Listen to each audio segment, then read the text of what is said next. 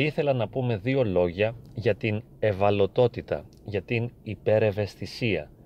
Ορισμένοι άνθρωποι έχουμε μια ιδιαίτερη ευαισθησία στην αντίληψη των αρνητικών δεδομένων.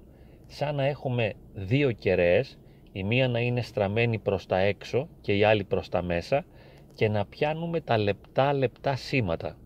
Εάν οι κεραίες μας ήταν πιο ανέστητες, αν οι κεραίες μας ήταν λιγότερο ευαίσθητες, δεν θα έπιαναν όλα αυτά τα σήματα.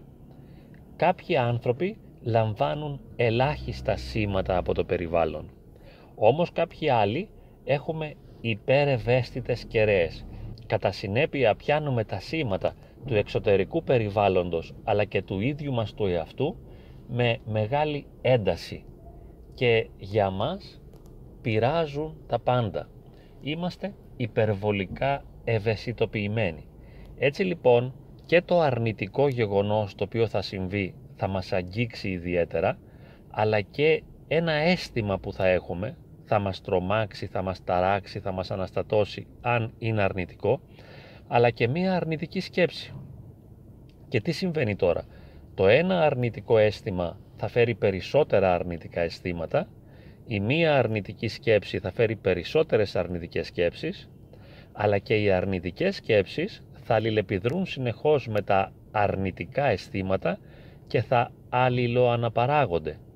Σκέψεις θα πυροδοτούν αισθήματα, αισθήματα θα πυροδοτούν σκέψεις και το αποτέλεσμα είναι αντί εμείς να είμαστε προσγειωμένοι στην πραγματικότητα την εξωτερική και να μπορούμε να είμαστε δημιουργικοί ή να την απολαμβάνουμε, ταλαιπωρούμαστε και βασανιζόμαστε από τα αισθήματα αυτά και τις σκέψεις αυτές. Έτσι υπάρχουμε σε δύο παράλληλα επίπεδα. Το πρώτο είναι αυτό που φαίνεται, είναι ο κοινωνικός ρόλος που παίζουμε, είναι αυτό που δείχνουμε στους άλλους και στο βαθμό που μπορούμε το προσδιορίζουμε αυτό και το ελέγχουμε, ιδιαίτερα με ξένα άτομα, γιατί μέσα στο σπίτι μας θα βγει αυτό που βαθύτερα αισθανόμαστε και υπάρχει ο βαθύτερος εαυτός, ο αληθινότερος εαυτός που είναι τα αισθήματα, τα βιώματα και οι σκέψεις οι οποίες συνήθως είναι ανησυχητικές. Είναι ανησυχητικές γιατί σε αυτές προσκολόμαστε, σε αυτές κολλάμε και γίνονται κατά κάποιον τρόπο έμονες. Συνεχίζουν να υπάρχουν και να μας βασανίζουν και να μας στενοχωρούν. Μας κάνουν στενό το χώρο της ύπαρξής μας. Και γι' αυτό λένε καμιά φορά είναι σαν να πνίγομαι, δεν αντέχω άλλο, δεν αισθάνομαι καλά. Και πραγματικά δεν αισθάνομαι καλά, δεν χαίρομαι, δεν είμαι ευχαριστημένος εφόσον οι δέκτες του εαυτού μου, ο δέκτης ο οποίος δέχεται τα εξωτερικά μηνύματα και ο δέκτης ο οποίος ερμηνεύει τα εσωτερικά μηνύματα είναι υπερευαισθητοποιημένοι. Και έτσι θα κολλήσουν επάνω μας όλα τα αρνητικά στοιχεία τα οποία υπάρχουν.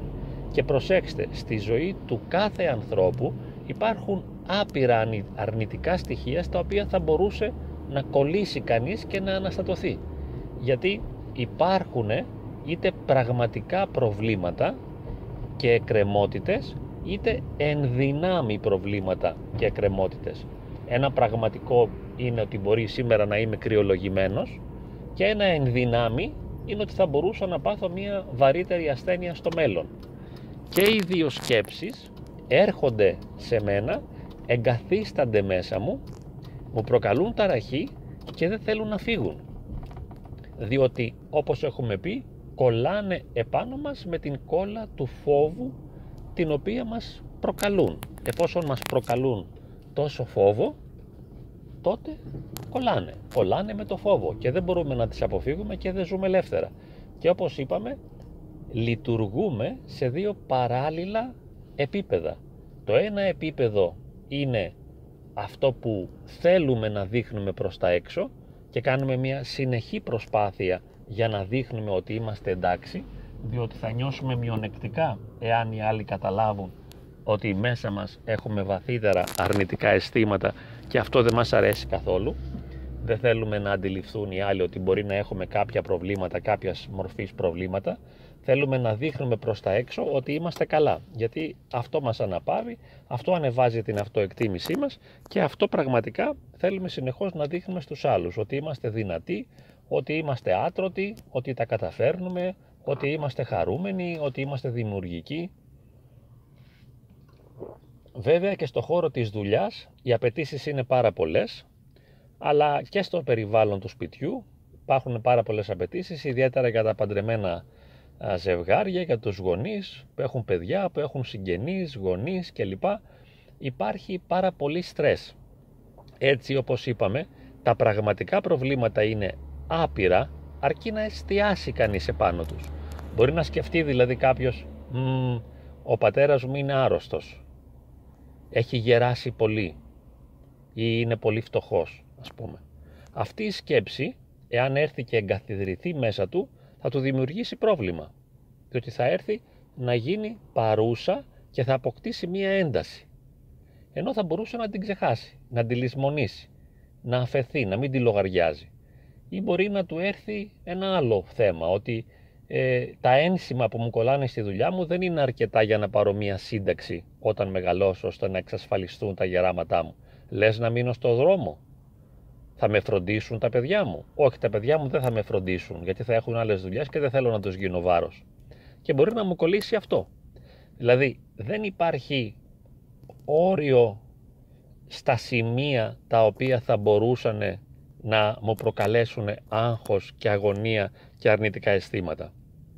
Τα πάντα μπορούν να γίνουν πηγή αρνητικού φορτίου, αρκεί να υπάρχει αυτή η υπερευαισθησία. Εάν είμαι υπερευαίσθητος και ευάλωτος, τότε τα πάντα μπορούν να με αγχώσουν και να με ταράξουν.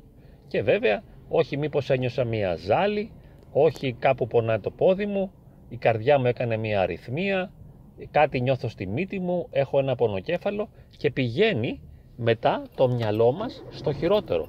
Πηγαίνει στο πιο αρνητικό. Δεν θα πάει στο πιο θετικό. Όχι, δεν θέλουμε να σκεφτούμε θετικά ότι όλα θα πάνε καλά αυτό δεν μας αρέσει, δεν, μας, ε, δεν συνάδει με το άγχος και την ανασφάλεια και την αγωνία που έχουμε. Η αγωνία και η ανασφάλεια και το άγχος θα μας οδηγήσουν στα αρνητικά αισθήματα και στις αρνητικές σκέψεις και εκεί θα κολλήσουμε, εκεί θα μπλέξουμε. Λοιπόν, εάν καταλάβουμε ότι έχουμε έναν τέτοιο ευάλωτο, υπερευαίσθητο μηχανισμό αντίληψης των εσωτερικών και εξωτερικών δεδομένων θα χρειαστεί να βρούμε τον τρόπο να καθησυχάσουμε τον οργανισμό μας, να καθησυχάσουμε τον ψυχισμό μας, να κατεβάσουμε τους ρυθμούς, να κάνουμε ένα slow down ώστε να μην υπάρχει αντιληπτική ένταση στα πράγματα. Να εξασκηθούμε ώστε να τα ερμηνεύουμε όλα χαλαρά. Πρέπει να βάλουμε τα φίλτρα της χαλαρότητας στις αισθήσεις μας και ιδιαίτερα στα μάτια μας και στο νου μας.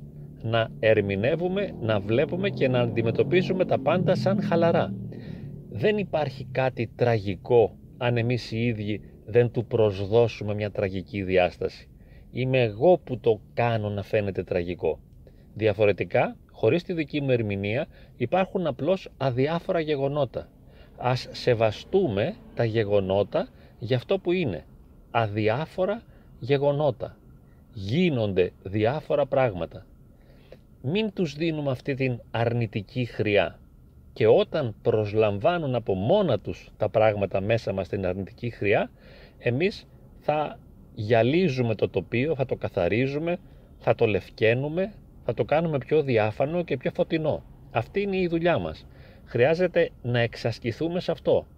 Εκεί που ο μηχανισμός αντίληψης και ερμηνείας των εσωτερικών και εξωτερικών γεγονότων και βιωμάτων και αισθημάτων και σκέψεων και πραγμάτων είναι υπερευαίσθητος, εμείς θα το κάνουμε να είναι απλώς ευαίσθητος και θα το στρίψουμε έτσι το monitor να πάει προς την αναισθησία.